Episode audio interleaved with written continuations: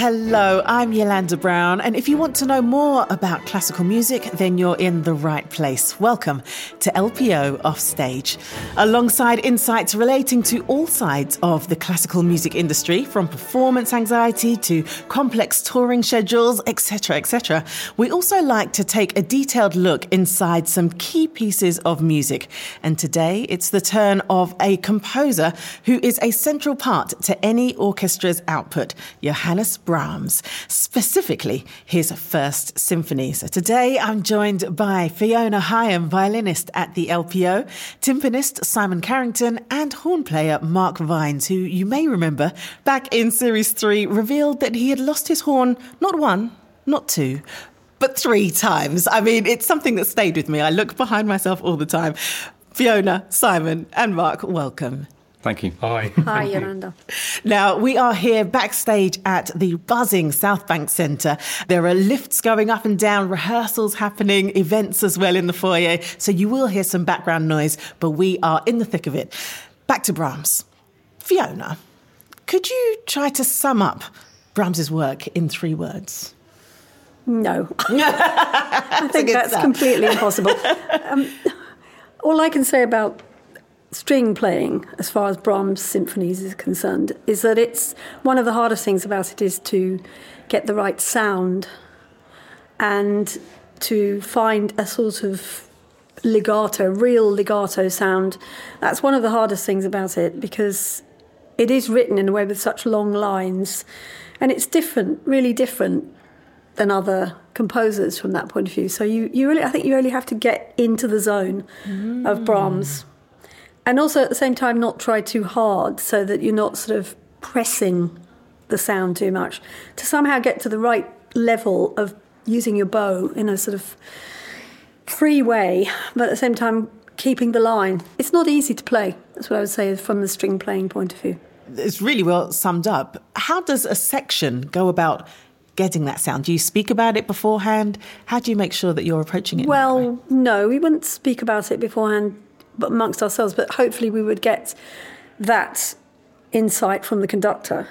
You know, and I have found there are different conductors have had a very effective way of talking about how to get the Brahms sound, particularly, and others are not so good at it. You know, so then it's sort of left more up to you. Well, I'm glad that you went further than the three words. A good insight. I'm going to tap back into some of the things you said there later on. Mark, can you sum up Brahms in three words? Same as Fiona, I can't sum him up in three words. um, as a horn player, Brahms is what we look to as the pinnacle of romantic music, really. So it's just always a pleasure to play. I'm getting legato. I've got romantic. I'm, I'm going to take these words I'm, I'm creating. So, uh, Simon, can you give me an extra word to add to that? Beard. Expand. Well, he had a He had a beard. towards the end of his life. That's Sorry, it's very not interesting. particularly helpful, but I don't know. Maybe it is indicative of some bearded romantic. I don't know. You could say lush. Yeah. I think what Simon said is, is relevant because one of the things I think we need to get away from when we play Brahms is this image of this old man in a chair with a big beard and sort of feeling it's very, very heavy and serious and romantic in a bad way. Actually, some of the best conductors we've worked with has made us realise that there's a lightness as well that you can get in Brahms. I mean, you've both talked about the sound of your your respective instruments from a timpani point of view, particularly with this symphony, actually his first symphony. I mean, it starts off with this beating heart timpani that's just a few quavers. Maybe we're going to come back to that. I, No, no, let's go there now. know, this is but um, on on the page, just forte quavers going through. You know, and you might think, well, that just goes bang, bang, bang, bang. You know, that's the wrong note actually. Bang, bang, bang. I mean, you'd be right.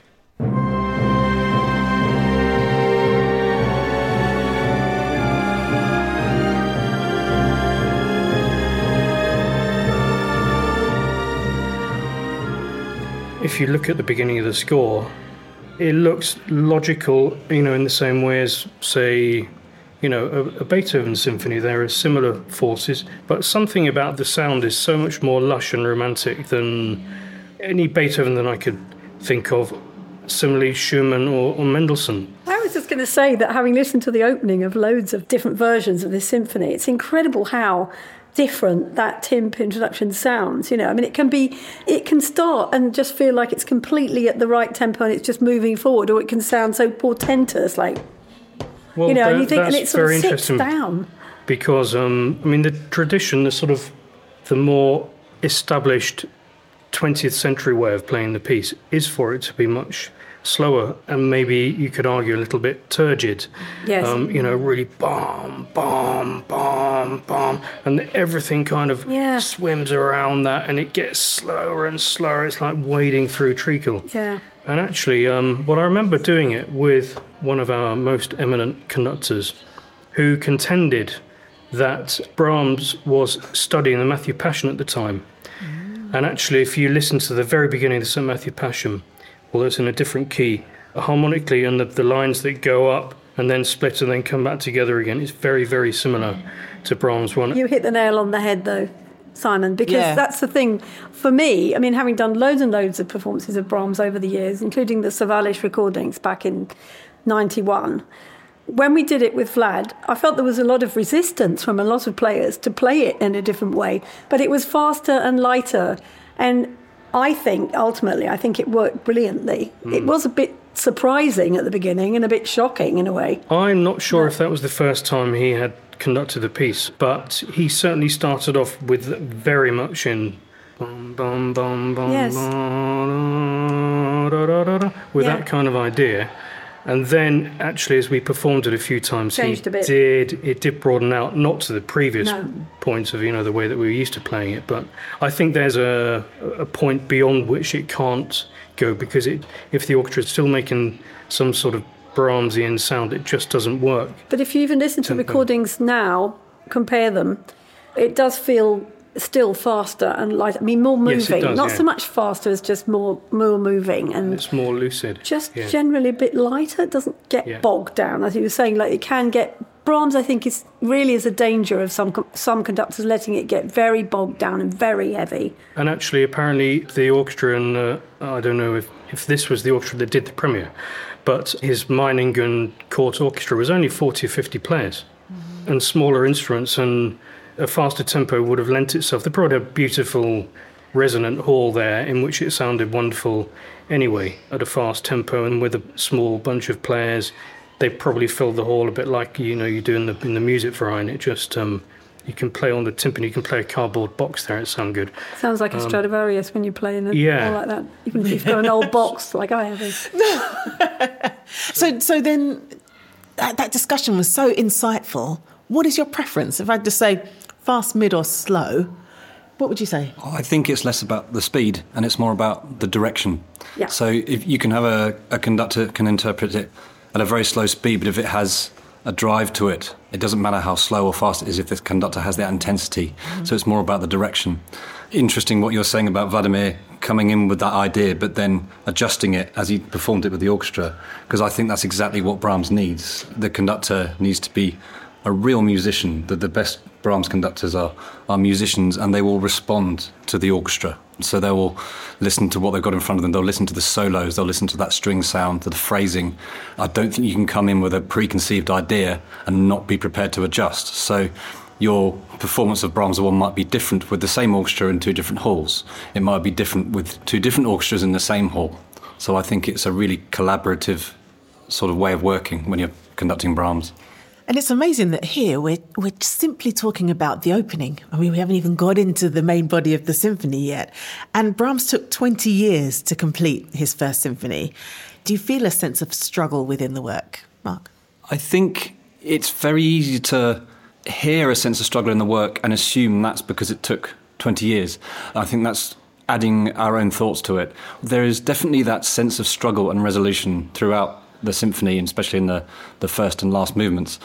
But I think just to assume that it was because he was finding it difficult, I, what I find is that some other composers, you can hear their development over time. So if you take Dvorak and Bruckner, their early symphonies, you can hear where they're starting from, and they only really reach that perfection later on. Yet we still play their early works. I think Brahms didn't let that happen. So I think I don't know what he was doing over those 20 years. He was running other things, but I don't think he finished this symphony until it was ready. So I'm sure there were moments of struggle during it, but I don't think that's necessarily why the struggle is in the piece. I could be wrong, hmm. but there's no, I way of love that knowing. perception. The slow movement with the beautiful solos, you know, the oboe and the violin, everything, and the horn, isn't it? In the same movement, they share that theme. It's such a beautiful, in a way, happy movement, isn't it? Such a lovely sound and a personal recollection for me because my ex partner was leading the orchestra for the Sawallisch session that Brahms one in 1991. He had to play that famous violin solo at the end of that movement, and I just remember it being, you know, very exciting to hear that hear that played in that studio.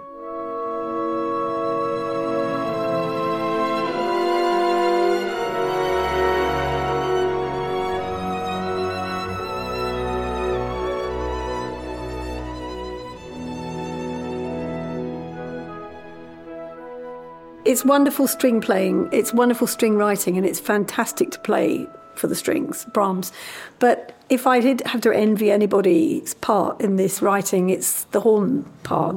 Because the writing for the horns is just incredible, and some of the solos are just beautiful. So if I did play another instrument in a Brahms symphony, it would have to be the horn. Well, I love that you've spoken about the horns there because, you know, I do wonder sometimes how certain composers write for certain instruments. Let's delve into the horns a little bit since we have Mark Vines here. Can you tell me a bit about the big horn moment at the start of the finale and why Brahms writes so well for your instrument? Brahms really understood the horn. He was writing for a natural horn, although most players were using valve horns by this time. But he just has a sense of what the horn's all about. And um, I think the horn is the heart and soul of his music.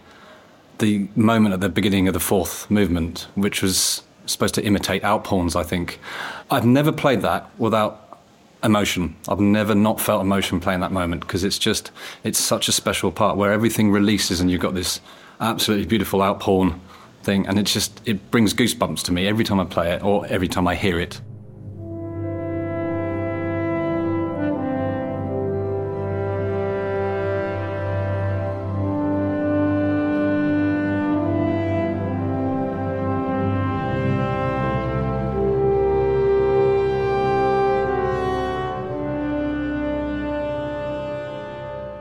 That's really interesting because I always wonder, especially speaking to the amazing musicians of the LPO, you're playing music a lot. You're you're playing through repertoire, new pieces of music.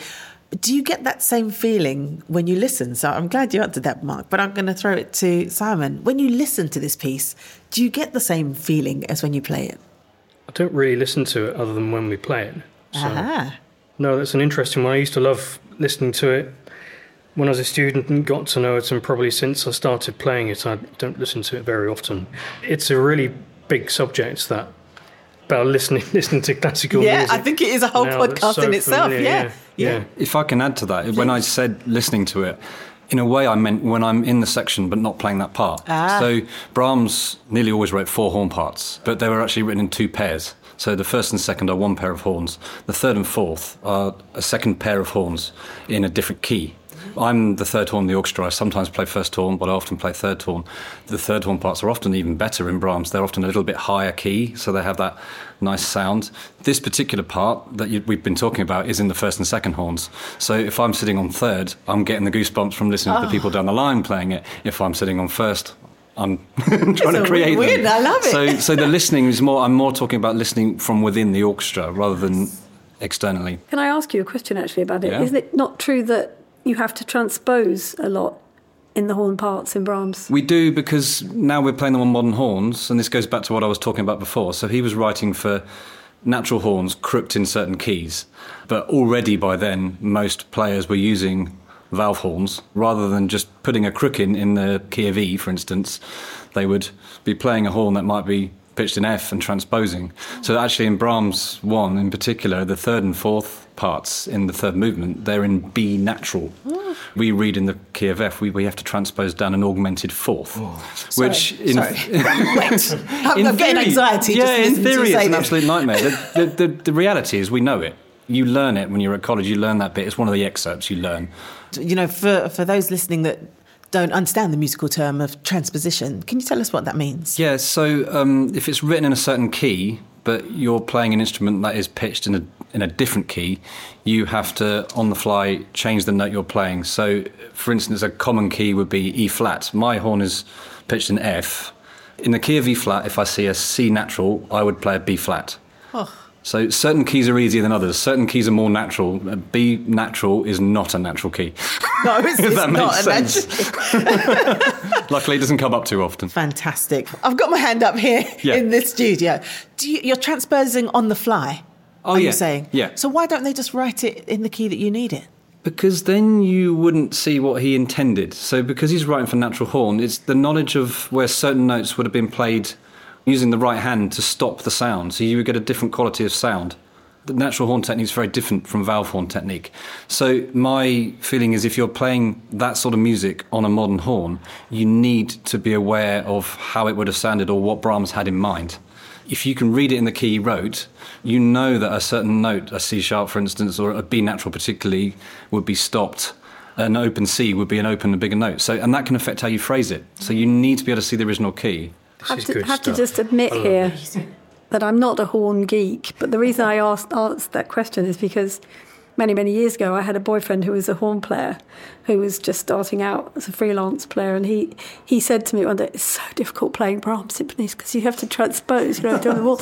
And, and I just thought, How do you do that? You know, and it's always stayed in my head. So that's why I wanted to ask you. Yeah, I mean, when actually when you're first learning them, yeah, it can be tough. But you, you tend to learn the tricky bits. Luckily, he only luckily he only wrote four symphonies, um, and there's only a couple of movements I can think of that are in B natural. The other one is the second movement of the second symphony, and that's very intricate, and it always comes up in auditions. So you learn it at college. I am absolutely floored. I think that is really insightful. I've moved from the timpani. I'm so sorry now, Simon. I mean, that opening, you, can- you can deal with that, but that Bang, is- bang, bang, bang. That, that is it. We've spoken about how Brahms writes for the French horn, but what about the other instruments that we have here in the studio? How does Brahms write for timpani?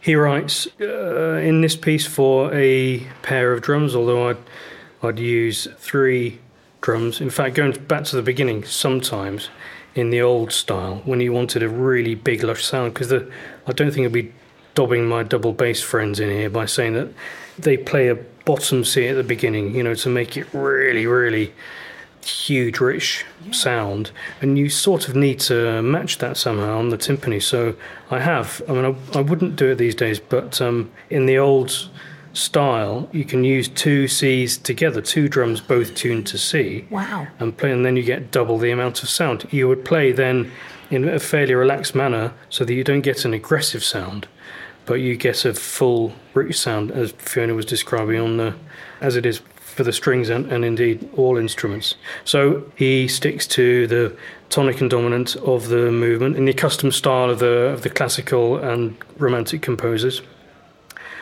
But again, you have to get that sound world right.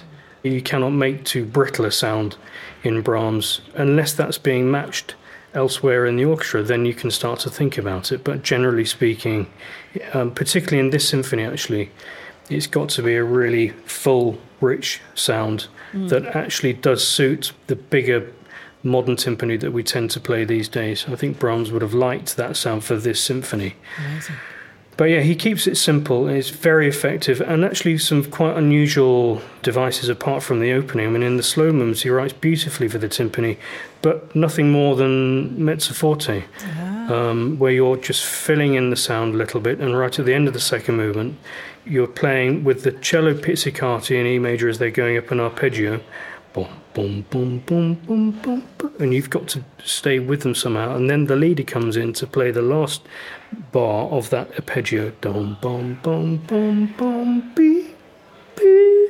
And you've got to play with them and support them without being at all overbearing, you know, within pianism. It's quite an interesting use of the instrument. Because it's very delicate at that Yeah. point. The sound balance is very delicate between the solos, isn't it? Yeah, and it has to be right, otherwise Yeah. You ruin the, the leader's lovely solo.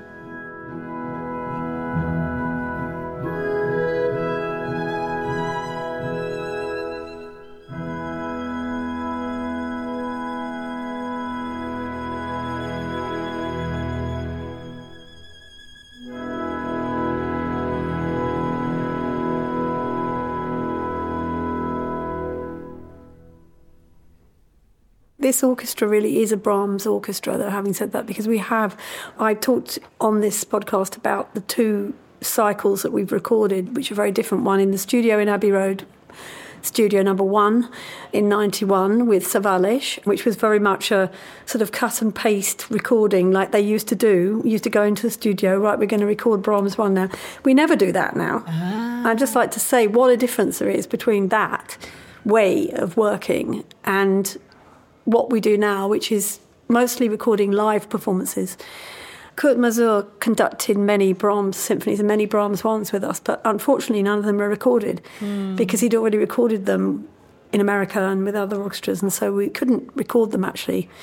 But I think he established a real Brahms string sound in this orchestra.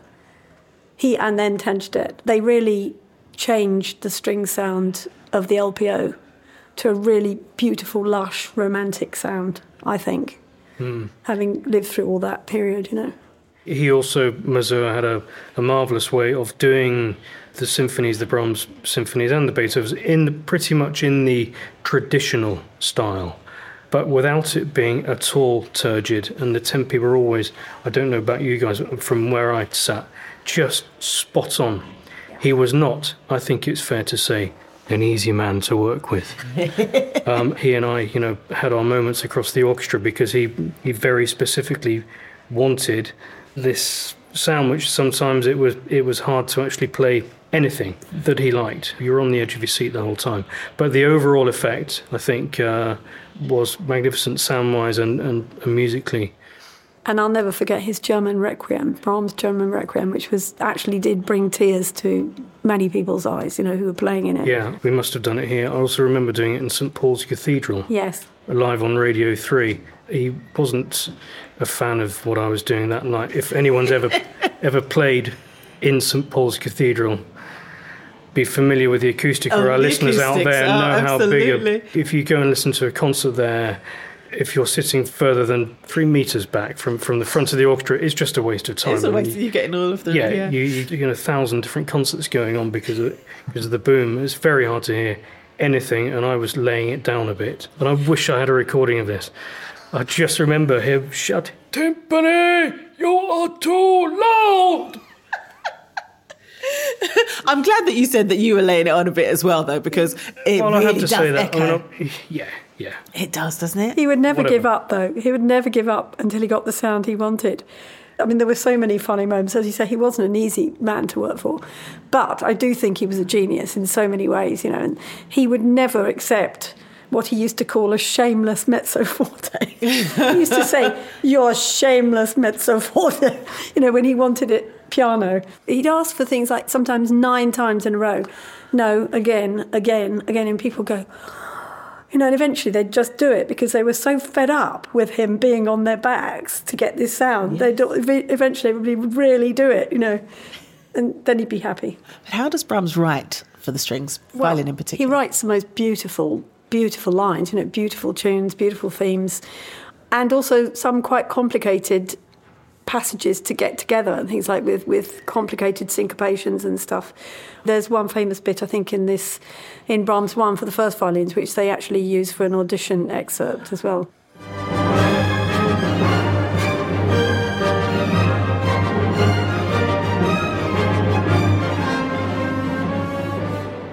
So he writes things that are not easy to play as well, but I wouldn't say if you were thinking of Brahms, you wouldn't think that's the most technically difficult composer. The difficulties come more in how to play it, to find exactly like Simon was saying, the right sound, the right lightness or depth in the sound, and that's where the difficulties come, I think, for the mm. string players. Well, there is so much to learn just to be able to function within this amazing piece. Cast your minds back to when you first ever played it, to then how you play it now. And, you know, you've remarked a little bit, Mark, about the learning and the muscle memory. There's a lot of adaptation that I'm hearing has to happen. So, how do you feel when you play it then and now? Fiona. I think probably then I was trying too hard to play everything, probably pressing too much to get the right kind of sound and just being generally too uptight about it. I think with the years, you are able to sit back a little bit and be a little bit more objective about what you're doing, and therefore it becomes easier. Ah. It's not easy to play Brahms brilliantly when you just first start out in the profession, I would say. Very good. I would completely go along with that. It, it, I mean, he's a composer. You have to learn to inhabit his music. As a horn player, I remember in the early days always enjoying playing Brahms, but it used to be quite pearly, scary. You know, Yeah. full of solos, full of full of difficult transpositions, as we talked about. It's very easy to get very self-obsessed with what you're doing, how you're playing this and how you're playing that. And I think over time, every time you perform Brahms, you, you learn a little bit more. Now it just, I feel like I know what to do with Brahms, and then it's then you can just relax. You can respond to what's going on around you. You can respond to what the conductor's doing. So, yeah, I, I love playing Brahms. I've always loved it, but it's in a different way now that I'm older. I think. Yeah, it's a great place to be in. It's good. Yeah. And Simon. Well, I don't remember anything about the first time I played it because it was a very long time ago when I was still at college, I think. But with the experience of having played it, I couldn't say how many. It's got to be a hundred times since then. I think every time you learn something more about the part and what you fit in with. So now, then I wouldn't have realised. Well, that bit you're playing tutti in an obvious way with the trumpets and, and people that play right next to you. This bit here, you've really got to be aware of the second violins right at the front of the orchestra. Here, you're playing with the flutes and the front line of line of wind. So you've got to think about all of those things affect where you play, how you play articulation wise, and intonation wise as well, which you're constantly adjusting according to whether you're playing loudly or softly. I think we talked about this on a previous podcast, Yolanda, but Yeah, um, yeah it's good. yeah, so in terms of how it feels, it probably just feels gradually, contrary to um, Mark and Fiona Mark, you know, more and more difficult because because you're more and more aware of of all the various things, and it depends where you're playing, of course, uh, as well, because halls vary so much. Got one thing that relates to Brahms one. It's actually more about halls than than the piece itself. But I remember we did it on a tour with Eschenbach around Germany, and then we went at some point in that within that tour to the Concertgebouw, and I played. I had the same drums, same orchestra in front of me, and I'm playing the same way. And we did the short seating rehearsal, and I was just thinking, this is just not working. My drums are not sounding in here, and I was I was playing in the same way that I had had to in the other halls. I said, I'm just trying too hard here, and I took about 25% of the effort away in that hall in the Concertgebouw. And the, the point about this is off topic, but about how orchestras develop their own sound. And they've got a magnificent hall there that you hardly have to do anything. And if you do too much, it simply doesn't sound. Our hall here, that we know and love, is quite, quite the opposite. yeah. I wasn't going to say that. It's quite the opposite. You have to work so hard to make a sound in there that gets anywhere, anywhere near filling the hall. So we've got all of that sort of stuff to deal with as well as, you know, playing here and then travelling around the world and, and hearing, feeling the experience of playing the same piece in lots of different acoustics. Constantly learning, constantly adapting. I think it's fabulous what you all do. I'm going to ask you some quick fire questions now, if I can. A this or that kind of question. It's important pre concert to make sure you've had something to eat.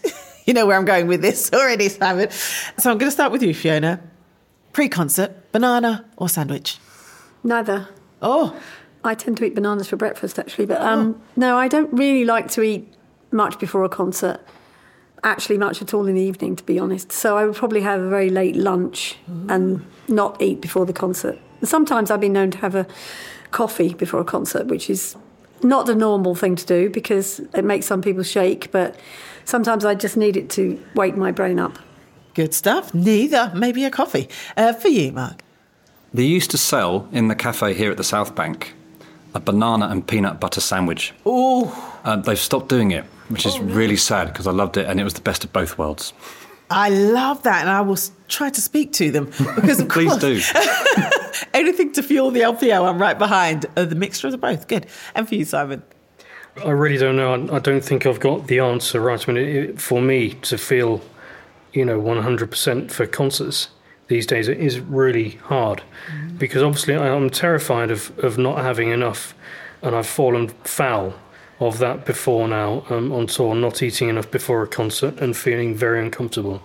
So I always eat something, but usually too much, especially with the food market out here, and there's so much lovely uh, choice. I'm going to try today the um, Lebanese salad and falafel stall because that shouldn't weigh me down too much and a bit easier to digest, but very pleasant. I don't know. I'll, Yeah, we'll see what there is. much more are. wholesome than the banana or sandwich. Very, very good. well, I'll be at the concert tonight, so I look forward to seeing the effect of that. Um, what are you listening to this week? Just you and your earpods? Doesn't have to be classical. Whatever it is you're listening to, Mark. What do you listen to? I've been listening to a jazz singer called Samara Joy. Oh, we yes. were lucky enough to go and see her at Ronnie Scott's a year or two ago when she was just breaking through, and now she's winning Grammys. Yeah. And now everyone's heard of her, but I, I love her voice. We'll start a playlist here. You never know. Fiona, who are you listening to? I think I think you were saying earlier that the whole subject of musicians listening to music is another podcast, and I think Yeah. that because I honestly don't listen to very much classical music because I have to listen to things to learn them.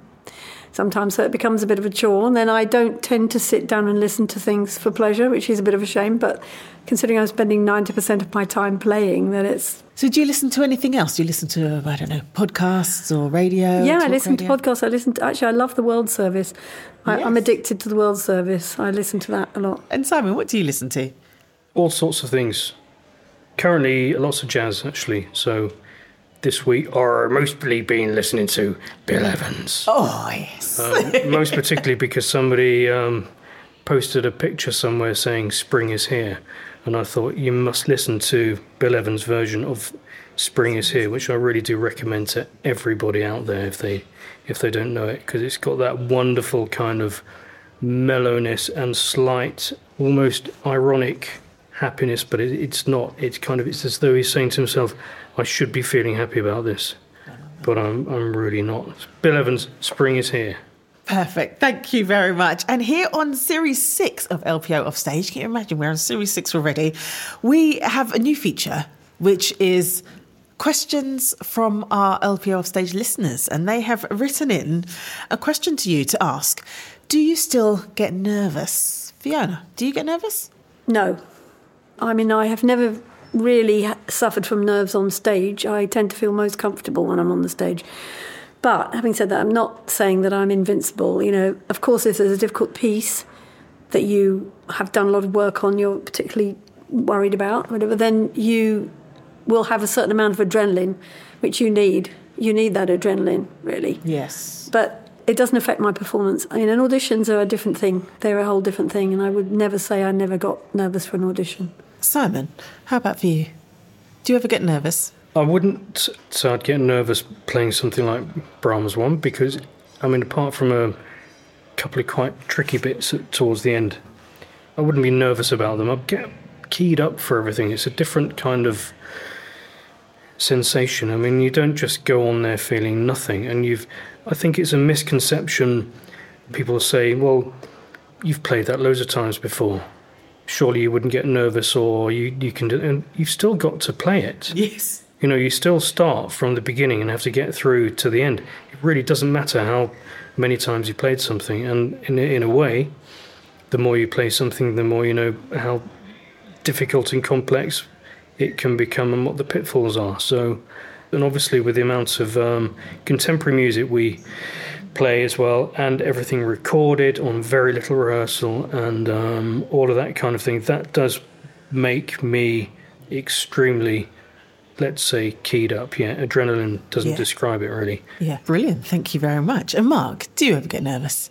What I love about these answers is I think you'll probably remember we actually did a whole podcast on nerves in probably series one, I think. Series was. three, yes. Series three, was it? there was a whole episode on nerves, yeah. Yeah. And you were on. Um, musicians don't like to use the word nervous or nerves. I think Simon's way of putting it as keyed up is good, adrenaline. I would freely admit that I still get nervous. Not all the time, but sometimes. I think those would never nerves. know it, actually. No. Uh, well, I'm just going to add to that. So I think the nerves can be healthy, and the most important thing is that the nerves need to be under control, so they don't need to be taking over. So you can use those nerves, and they can help your performance. So I do feel nerves, but I these days I welcome them. Do check out our episode in series three because it is also about how do you control it? How do you process it? Not even keep it under wraps because that's dangerous in itself. How do you control it and use it, if you like, for, for your music making? So, a great question. And thank you very much for all of your answers. As LPO offstage fans, if you would like to email in any question to our podcast, do that via email to offstage at lpo.org.uk. We've been speaking Brahms one here in this episode. And I didn't get to ask uh, the both of you, Simon and Mark, if you could play any instrument that wasn't your designated instrument on Brahms one, what would it be? Simon.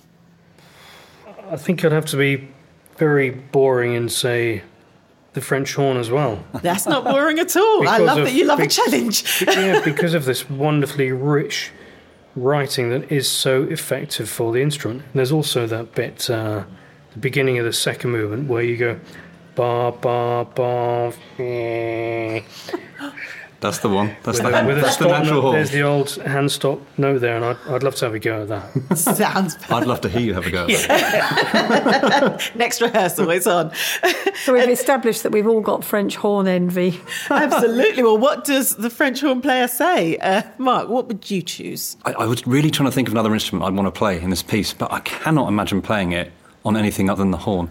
Except there is one oh. other instrument I think I'd like to have a go at in this piece.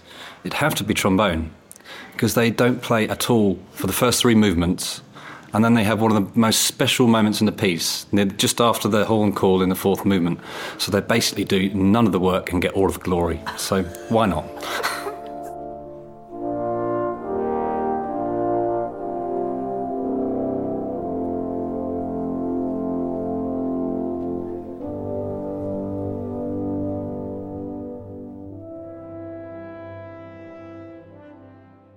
Well, thank you all so much for your insight and information on Brahms 1. It's been really great speaking to you. Thank, you. thank you. you. Pleasure very much. Thanks, Yolanda.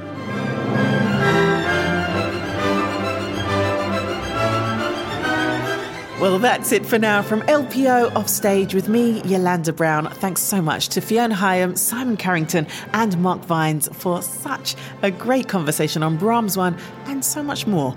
Please do get in touch with any of your questions. We have an email address, offstage at lpo.org.uk. And if you'd like to know what musicians eat for breakfast or anything else, do not hesitate to email us and see you for the next episode of LPO Offstage.